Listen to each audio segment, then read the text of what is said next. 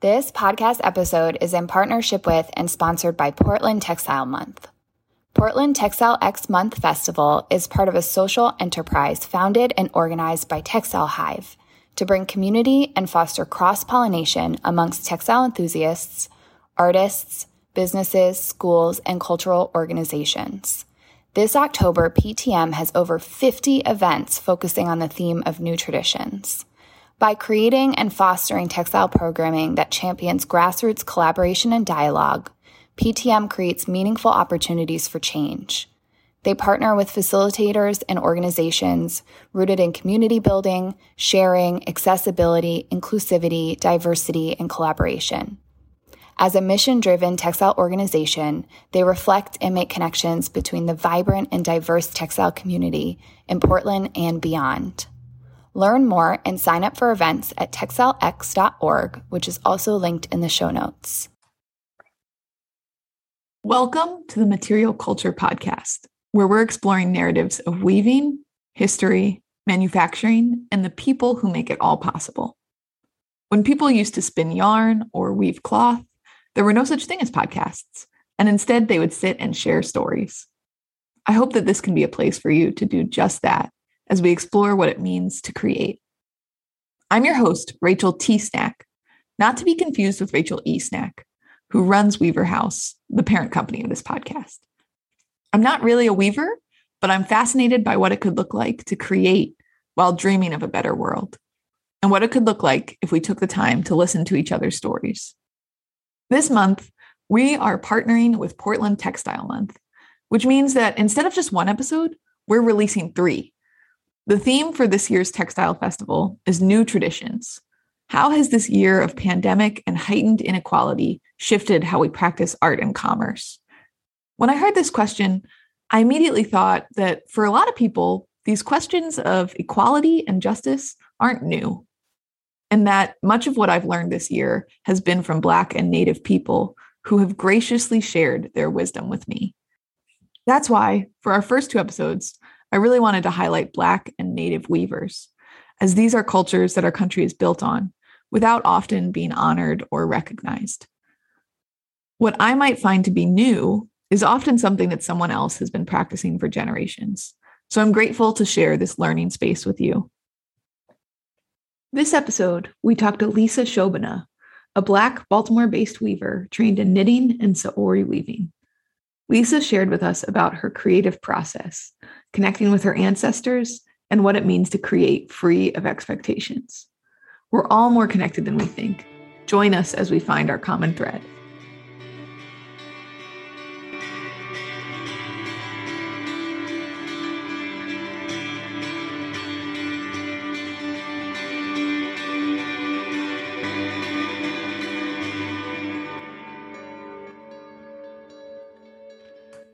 I'm here with Lisa Shobhana, who is a knitter, weaver, designer, and instructor who has taught hundreds of people how to knit. She's the author of Yarn Play and Yarn Play at Home. Her designs have appeared in a number of books, including Debbie Stoller's Stitch and Bitch. She's been a featured guest on HGTV's Knitty Gritty. She's into dogs, meditation, chanting, animism, ancestral lineage healing, art, literature, film, delicious food, good wine, beautiful shoes, things made by hand, and craft as a spiritual practice. So it sounds like we'll have a lot to talk about. Thanks for being here, Lisa. Oh, I'm really happy to be here, Rachel. Yeah. Well, so tell me, how did you get into fiber art and how has your practice grown into what it is today? So I started with knitting back in, I think it might have been 1999. And it's funny how I came to knitting. I was really into collecting vintage designer wear. And for me, it was always a quest to have pieces that no one else had. Mm. And so then suddenly everyone else was into collecting vintage designer wear and it was became really hard to find and really expensive because shops were buying a lot of pieces. And so then I thought, okay, I have to start you know making my own things that's the only way that i'm going to have things that no one else has mm-hmm. and for some reason like sewing never struck me i thought i'm going to learn how to knit and little did i know i had no idea like how technical knitting was i had no idea how much math was involved. Had I known how much math was involved, I'm sure I would never have picked up a needle ever. But I decided that that was what I was going to do. So I was going to do it. I took a knitting class and I was terrible at it. I was just the worst in the class, just really bad. But I just kept at it and I kept at it and I kept at it. And I was really obsessive about it, the way that I am about things when I decide that I want to learn something. And I just kept doing it until it clicked. And I think in my first couple of years of knitting, I probably, I don't know, I may have knit like six sweaters, like eight sweaters. Wow. Like I was just, you know, obsessed. So that's where it, uh, that's where it began for me. Yeah. How did you end up getting into weaving then as well? So I'd been knitting for a long time and I'd been teaching for a while and I had a couple of books published. And then I felt like I hit my wall with knitting. I think the books took like a lot out of me and then it, I wasn't enjoying it anymore. It just wasn't fun. Because at that point it was my primary profession and I just I wasn't digging it. I wasn't I didn't feel passionate about it. And so I had been looking for something else for a long time, and I just didn't know what that was. And it was very frustrating. And a friend of mine said, Oh, I'm taking this like weaving class at the Saori studio. And I'm like, What is that? Hmm. So then I found out about it, and I was like, Wow, I think I really want to do this. So then I took a class and like every with everything else, I was just really obsessive about it and just was going to the studio, going to the studio, going to, to the studio. And then I got my own loom, and that was just that was just it for me. It was just really love at first sight. I just loved everything about it. And it's funny because as a knitter, I am very, I'm a re- very neurotic knitter. It all has to be pretty, you know, perfect. And Saori, you know, is really about, you know, it's not about the, the machine doing the weaving, it's really about the human person, the weaver doing the weaving, and letting mistakes be a part of the work, letting the cloth tell you what it wants to be, not you sitting down and going, I'm going to make a scarf or I'm going to make cloth for a garment. It's like, I'm just going to make cloth and the cloth's going to tell me what it's going to be, which I really love because for me as an animist, the cloth it, it's a it is alive. It's a it's an alive thing that has a spirit that you're just kind of facilitating its coming into manifestation. Mm-hmm.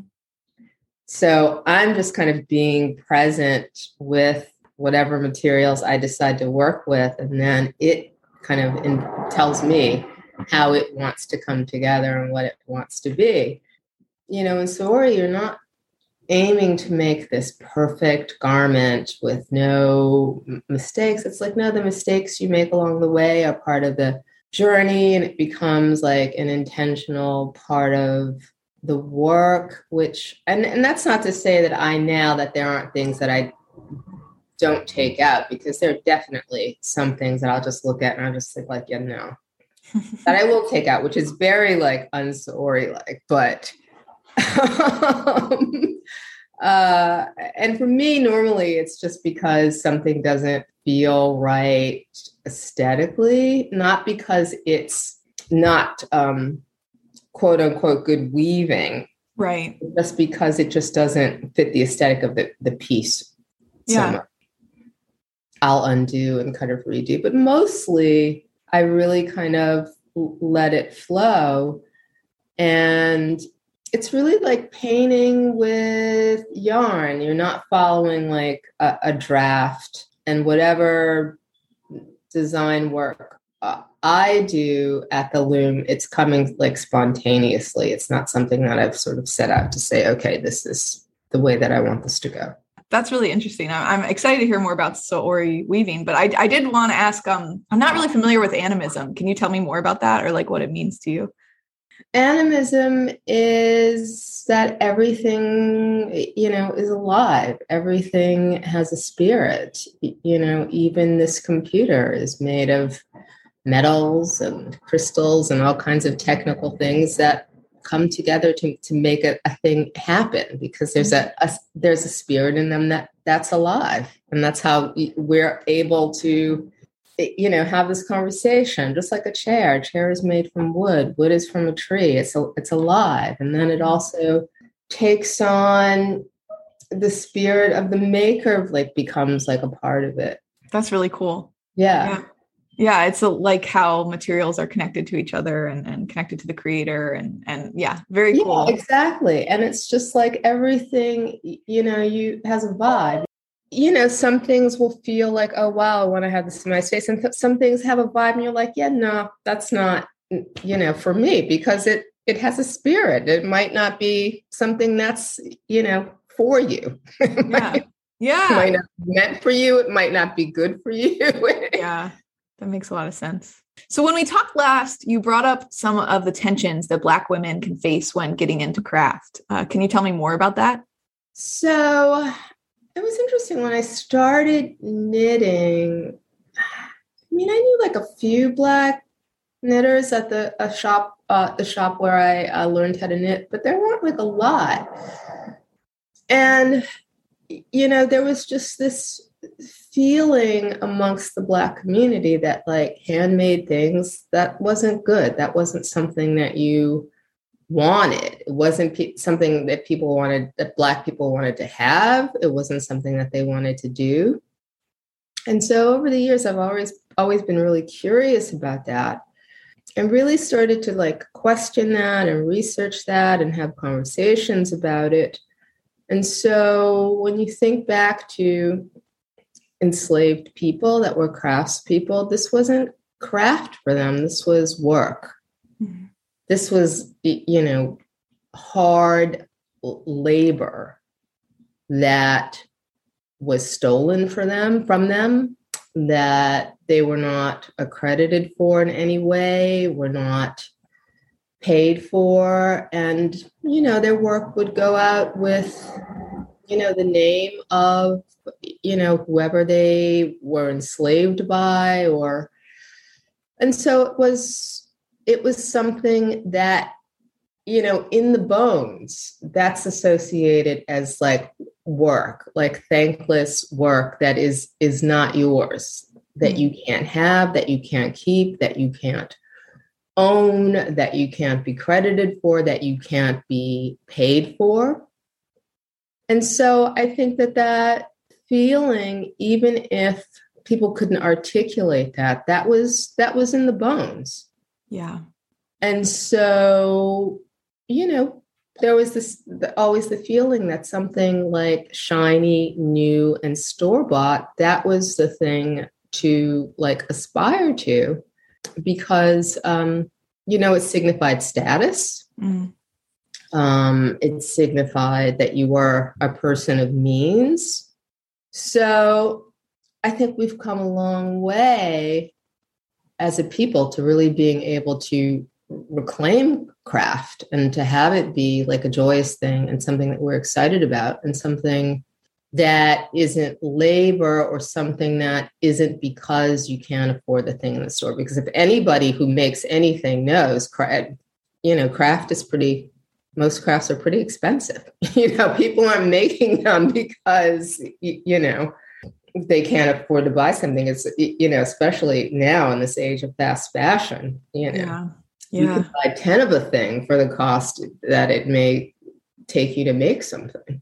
So it's just been really interesting to to watch that and it just feels really good like across all mediums to see black people like making things i just there's something to me that's just really joyous about that because we don't have a lot of those things and so i just think that's i think it's really great i think it's really fun and i don't think people should get hung up on that it has to be like the best or it has to be really great. It just has to be something that you enjoy that like brings you joy.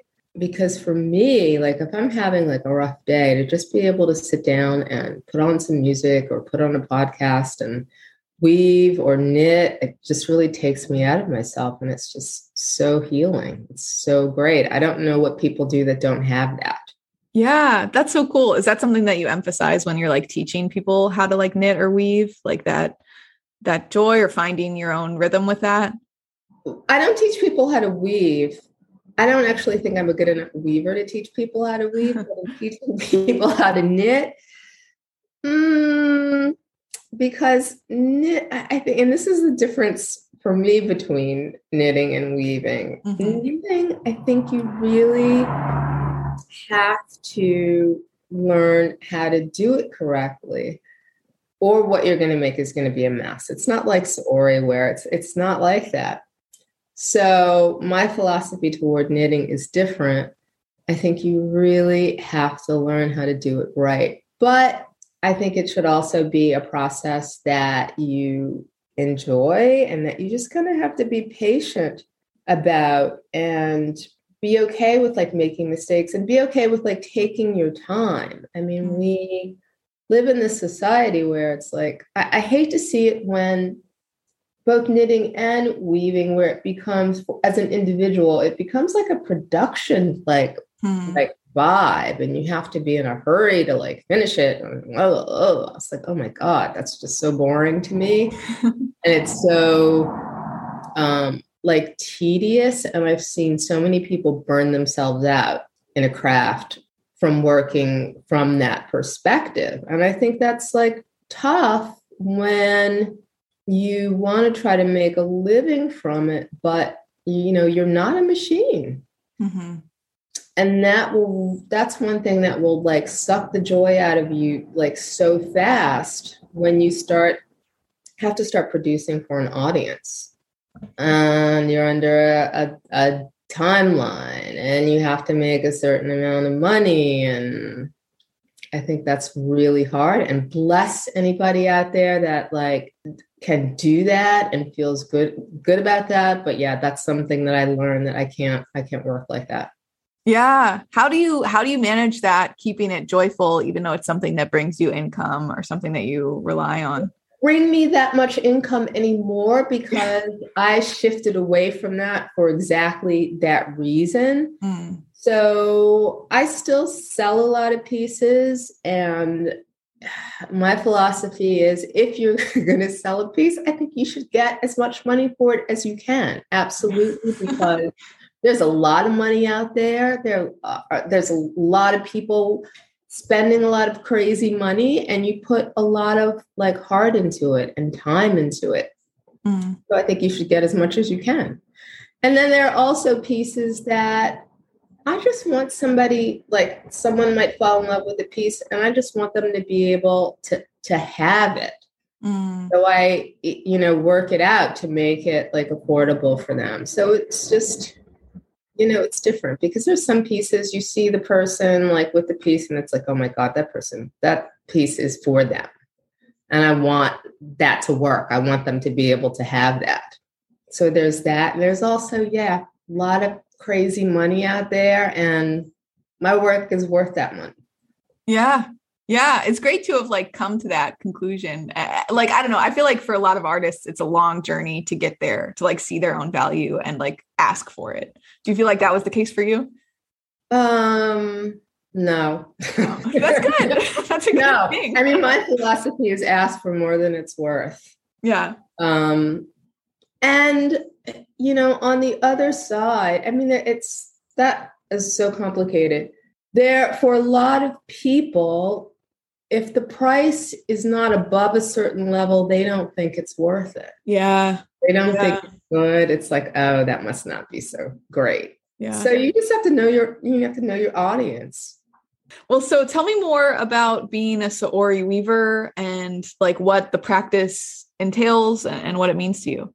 Well, that's you know my training and we all of my training in weaving. My only training in weaving is Saori. So so, Saori weaving is a form of freestyle weaving that originated um, in Japan, and there's a still a huge Japanese community of amazing Saori weavers. Um, just do the most beautiful, amazing, like inspiring work.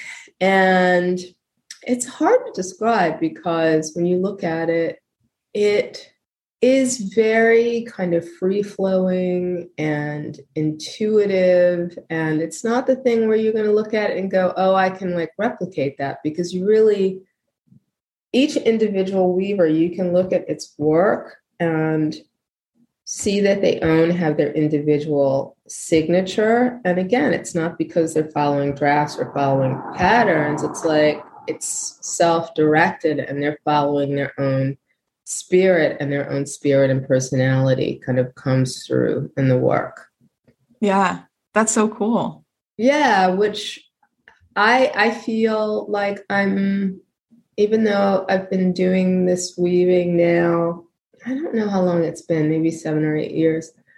I feel like I'm still working to like find like my voice.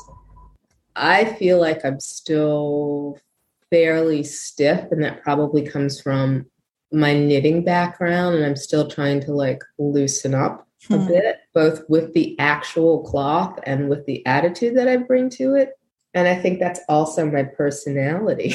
Like, like loosen up. And that's and eh, you know when you really get into Saori when you really study it and know it you can really look at someone's cloth and you can see like their personality. And you can also in a way you can sort of read i mean if you know them you can sort of read what they might be like going through or feeling mm. it's hmm. just, yeah it's interesting like i can look back at my own work and it's like oh yeah that was like a tense time and it like shows in the work or that's a time when i was really kind of in the zone with it and just letting it so the cloth really does like speak to you. It speaks to you when you're weaving it speaks to you when it's when you're done it always like has a story to tell about mm. that moment and that that time and place and where you were and what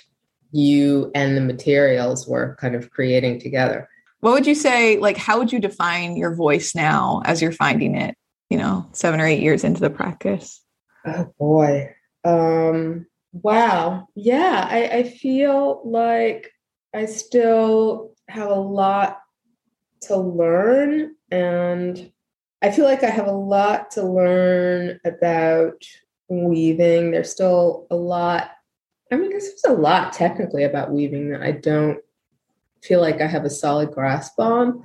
Mm. And I feel like there's a lot I need to unlearn sort of about the the making like process. And one thing for me, I feel like it it can't be forced. I mean, like there's some days where I think, okay, I really should like weave, and then I sit down and it's like it's just not it's just not happening, and that's when I need to step away from the loom because. Mm-hmm. In those moments, the work that I produce is not going to be good. It's going to look stiff. It's going to look, you know, forced. So you can't, you know, you can't force a flow. Yeah, the word the word that I've heard you repeat the most since we've been talking is like joy and like it feels important to you that also this work like flows out of a place of joy, right? And like yeah, lightness and not yeah, not the stiffness. That's that's cool. Yeah, or or sometimes you might sit down in that state and you can work your way through it. But sometimes you can. And that's the moments where I just need to say, okay, this is not for me this minute. Let's go do something. Lisa went on to share how her roots and lineage have influenced how she thinks about creating. There is a connection with the work in that this work is it's no longer work for me this is leisure mm. for me and so i feel like i weave just not not just for myself i make just not not just for myself but also for my ancestors who especially those who were enslaved that didn't you know they didn't have a moment of leisure mm. you know they didn't have like a moment of rest so i feel like in doing this work it's also a way to honor them and you know the dreams of like leisure and just rest like you know i'm like their wildest dreams in that regard that i can have this life where i can say to myself oh today i'm just going to spend the day like weaving because it's something that I, not because i have to do it because it's something that i enjoy mm. and so yeah it becomes a way of of of honoring them and the struggles that they went through for me to to have a life where I can where this is something that I can do because I want to do it. Wow, that's cool. And and it's cool to think about like future generations if you do this healing work now, they have to heal from less, right? Like if, if you've yeah, worked out these absolutely. issues, you're not passing them on. That, that that really is you know the the hope. And so yeah, there's a lot there's a lot around that and in doing this work, it's also important, again, that it's not always work, because for me, it's weaving, knitting, it's a rest practice. That's what I do to, to rest. And I think it's really important for this, this, this society that we live in. I mean, capitalism, everything is just like go, go, go, make, make, make, produce, produce, produce. And I'm really, I really try as much as I can to disengage from that as much as I, one can do that and still be a functioning kind of person in society. So, you know, it's like make less, charge more, or, you know, make less and, you know, barter, you know, but just, yeah. Yeah. Yeah. Freeing yourself from kind of this expectation. Uh, I don't know. Yeah. That you have to you have to earn your right to just like be alive and like rest and enjoy everything yourself. that you do has to be like monetized or mm-hmm. that you're resting so that you can work harder it's like no i'm resting because that's my like d- divine r- right yeah. you know i don't know if you're familiar with Tricia Hersey the nap bishop yes yes yeah. I, I am an avid devotee and i've just learned so much from her about you know the value of rest. Yeah. So, yeah, yeah, no it's been it's been amazing and it's also um so meaningful to me that like black women are leading the way on in that you know? Um because yeah I, I, hope so. I mean i would like to think that because you know we need it. We absolutely have just been you know the workhorses of this this this country. Mm-hmm so I think that's really Im- important. And it's so it's interesting to me when I see Black women really sort of step up and craft, and it's like, then, eh, you know, they want to make it a business, which is great, but it's like a slippery, it's a slippery slope. I mean, if that, if it brings them joy to like do that again, it's like, I wish them like all the blessings in that. But it's sometimes it's sad to me when it just becomes another like thing that you have to like work yourself to death to sustain. So it's you know it's it's a tough call. Yeah. Oh my goodness. Well because i think it's such a like thinking about these spaces where we really want representation like making sure that people who are underrepresented who are there are being compensated well and not being mm-hmm. overworked and not being made like put up on this pedestal where they have to be the solution to everything. Right. I, I, just feel like all of that is like a very tricky thing to to handle.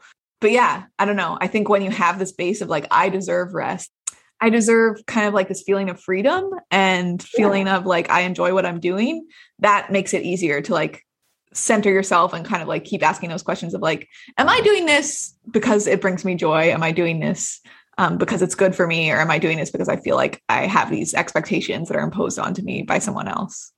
Yeah. And I don't, you know, I don't have any answers about that. Everyone has to make the decision that is right for them, that works in their life, that sort of meets their needs. I just know that for me, it's like any sort of like production craft is it's just not for me because that just sucks the joy like right out of it. I mean, I can take I have cloth that I've made like five years ago, like huge pieces pieces of cloth that, yeah, one day I'll make a thing out of it. The way that I go, I might make a garment like every two years mm. um, because I'm not in a hurry to like, I'm not in a hurry to do it. Well, it's living into this idea of abundance and like trust and like that, like I'll have time for that. You know, like I, I can, I don't need to get everything done right now. Right. And I would love to do that one day. And one day I'll have time, you know, but, but not everything ha- needs to happen right now. Right. Yeah. I don't know. I think that's very freeing. And I've been, I've been really, I was thinking of the nap ministry the whole time that you were talking, like, because I've found that to be so helpful and I haven't connected it I, I don't think before I saw her account that like I connected overwork and capitalism so much to white supremacy and how invasive it is in like every aspect of life. Just deeply ingrained. And yeah, I mean, following her really made me question like myself because I am a person who is like constantly busy because it's just been so like drilled into me that you just have to keep going, keep going, keep going. And as a black person, you think, especially when you kind of work independently, it's like you got to make this money, make this money, make this money because you don't know when you're when the money's going to stop. Mm. And that's capitalism. you know? Yeah. So I, you know, the deprogramming around that is it's it's deep and it's a it's a constant like work in progress. But, you know, with craft, yeah, it's like I'll, when I start feeling myself pressured to finish a thing, it's like, like, why? Like, what, what is the pressure? Yeah. No, it's, it's crazy. Sometimes you can't even identify what the pressure is. It's just yeah. like, you have to, you have to, you have to. Yeah. And it's just like, but, but why? I'm not, this is not something that I'm rushing off to a shop. This is not any, it's like, it will get done when it gets done.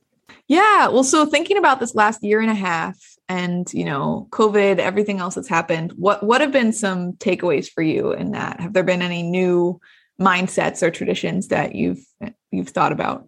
I didn't make a lot.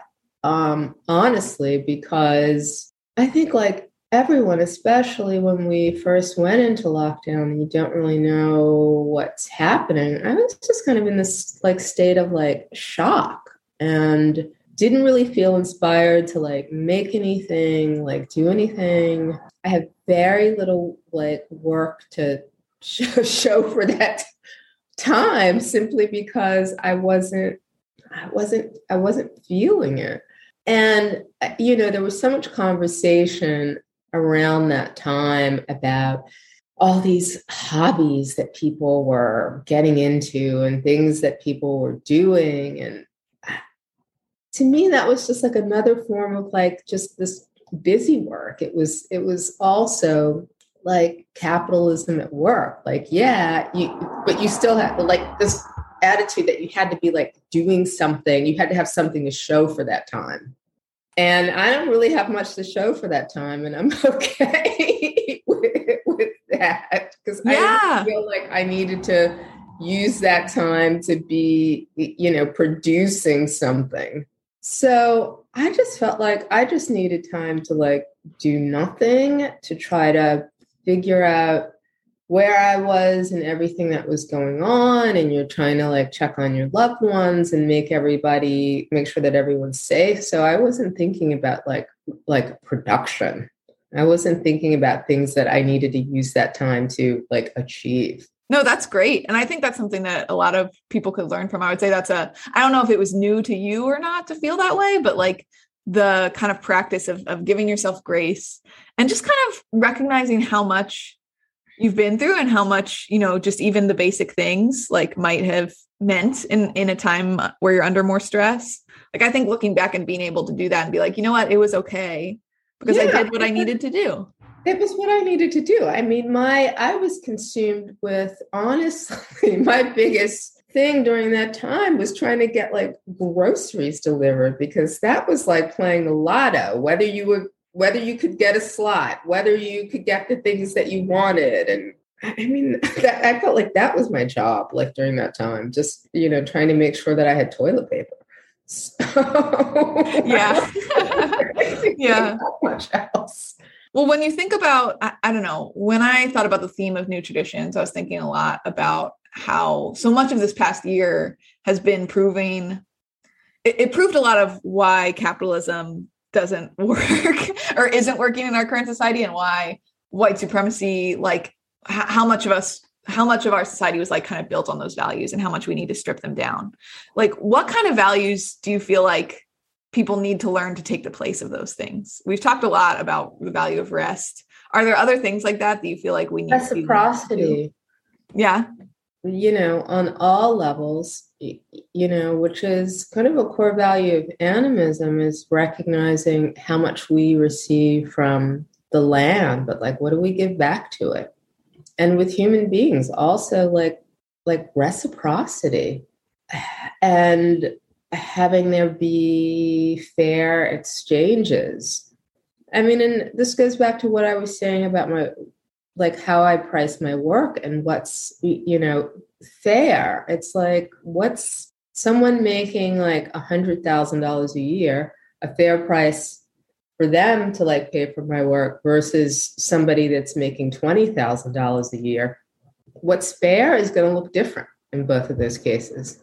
And so for me, that's about reciprocity. And uh, on the same note, I might see someone's work and they say, oh, this is the price. And I'm like, you know what? That's like, I, I can I can pay more than that. And I'll pay more than that because I feel like the work is like worth it and because I can. Yeah, and it's not a judgment on them about why they're charging, but, but it's because I rec- recognize the value in what they do and I'm in a position where I can pay afford to pay more than what they're offering. So, you know, it's just about giving back at what, whatever level you can afford to give? That's i mean that's such a good question to always be asking yourself right? Because i think it, you know within the definition of reciprocity like sometimes it's going to be asking for what we deserve and, and kind of asserting your worth. But if, if we want other people to see that like we have to look for that in other people. And, and i love even thinking about like paying more than someone's asking for to show yeah. them like no i think this is what you're worth and like yeah. that that that might give young artists like confidence to ask for more and, and absolutely because certainly people have uh, you know done that have gifted me in that way and it's just it's just so amazing because you might think that you're really asking for a lot because you're used to dealing with a certain audience and somebody says then someone says no i'm going to like pay you this and you're just like what that's mm. amazing you know but you just kind of keep it going you just the thing is to just keep it you, you know going if it means you pay somebody, you know, $5 more than the, you know what I mean? It's not about the amount. It's about, you know, the spirit of it and recognizing people's work, recognizing people's worth. And, you know, it's also with, you know, marginalized people. And it's about also recognizing what's been taken from people and just giving back, not because you, in relation to that person, owe that person, but it's just about resetting that balance. And it's like, you know, understanding th- their history and what they've come from and just like giving giving a little more yeah i feel like yeah there's grace there there's generosity there again like this feeling of abundance I don't know. I feel like those are all cool things to live into, and in and in direct opposite opposition to like the scarcity mindset. Like I have to work, work, work because I don't have enough. Right. Um, yeah. Yeah. I mean, and it's it's just terrible state that we're in in this country that people have to take these, you know, people are just like trapped in debt, have to take these horrible, horrible, horrible, like low wage jobs that's never gonna, they still can't pay rent. They so I mean, it's just a, it's a trap that I don't know when you're caught in that. I mean, it's easy for me to have a conversation about it, but for someone in that, I don't know how you, I don't have any answers on that. I don't know how you get out of that. Mm-hmm um, yeah. because you're you're not in a position to like ask somebody to like demand that somebody pay you more because in that system capital you know it's not it's not going to happen so uh, in that circumstance it's like yes i'm aware of that and I, I don't know i don't i don't know how to solve right. those problems i only know how to step up and do my part in it in situations where it's appropriate for for me to to do that. Yeah. No and i think i think that's all anyone can do. Like yeah but it, you're right that it comes with a certain amount of privilege to be able to to just yeah to yeah to have this conversation about it. And i i i recognize that because so many people you know they're going to be like what? Like you know that doesn't apply to my life. And it and it doesn't. Sadly it, it doesn't. Mm. yeah yeah. Yeah i think acknowledging yeah acknowledging your limitations but also being able to to where you can be that change like to be it. Yeah. Yeah that might not be the reality for everyone and it comes with kind of having this self-assessment of like where am i? Where do i have room to to give and and to stretch? Right. um and where do i need to yeah practice some of that self-care and rest. Right. Yeah. Yeah. Well cool. So what's what's next for your weaving practice? You know i am really excited about this and I have a vision about it. And I hope I'm not like jinxing myself about talking about like this is what I want to do. But I really want to weave rugs. Mm. Um, so that I feel like is going to come into play in 2022. I hope to start doing that and like learning how to do it. Um, yeah, I just, it's something I'm really excited about. So, yeah, that's really exciting. That's my next move, I hope. I always have an idea and then it just turns into something else, but that's that's my plan. If you could give one tip to people just getting started, what would it be?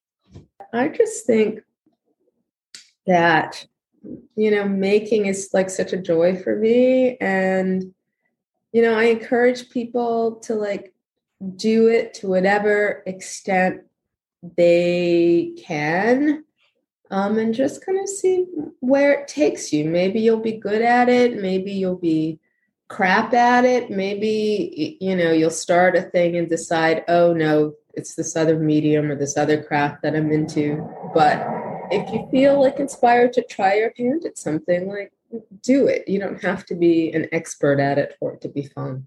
Well, thank you so much for being on the podcast. Thank you so much for having me, Rachel. It was my pleasure.